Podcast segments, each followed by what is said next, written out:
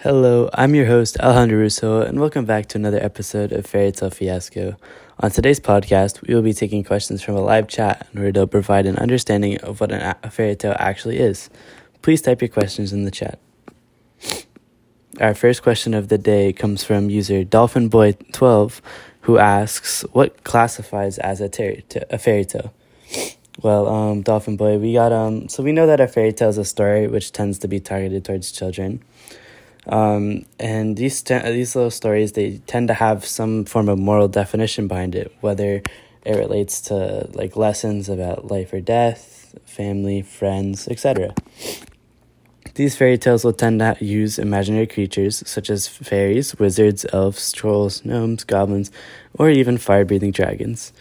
And one of my favorite examples of this is Lilo and Stitch, but more examples include Little Red Riding Hood, Snow White, um, and Snow White. The next question um, comes from user Persuasive Pirate 7, who asks why fairy tales are important. Well, um, Persuasive Pirate, um, fairy tales will spark imagination and provide entertainment um, to young children, which obviously is, you know, it's relatively important. But one of the more important reasons is that it teaches them about life and informs them to handle um, how to handle topics such as death and relationships. You know, because they're um, they're filled with a bunch of you know colors and characters that kids can understand, and it just gives relatively simple ideas about these topics.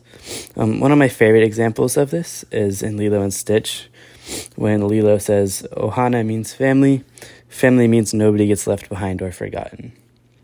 This is my favorite example because it really just, um, it really defines, and to me, it, it hits a like a soft spot in my heart where like it kind of just teaches where like a very common moral about family, which is something I really do like I really do like appreciate you for. You know, I, I, I love my family, but um, it teaches a very important life lesson about family and how you can't really like you don't leave anyone behind. You know, everyone has to stay together. It's like kind of like a pact, like a wolf pack.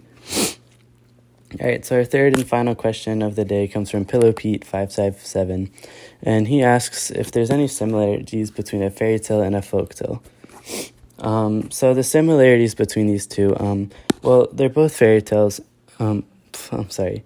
Um, both fairy tales and folk tales are instructive, and they leave the reader or listener with a few life lessons, such as life or death. Now, one of the main differences between them is um, fairy tales will include a wide, or folk tales will include a wide range of traditions and narratives, um, such as myths, legends, and t- fables, while fairy tales will um, involve imaginary creatures that suspend our beliefs and create an escape from real life and take us to lands of the make believe.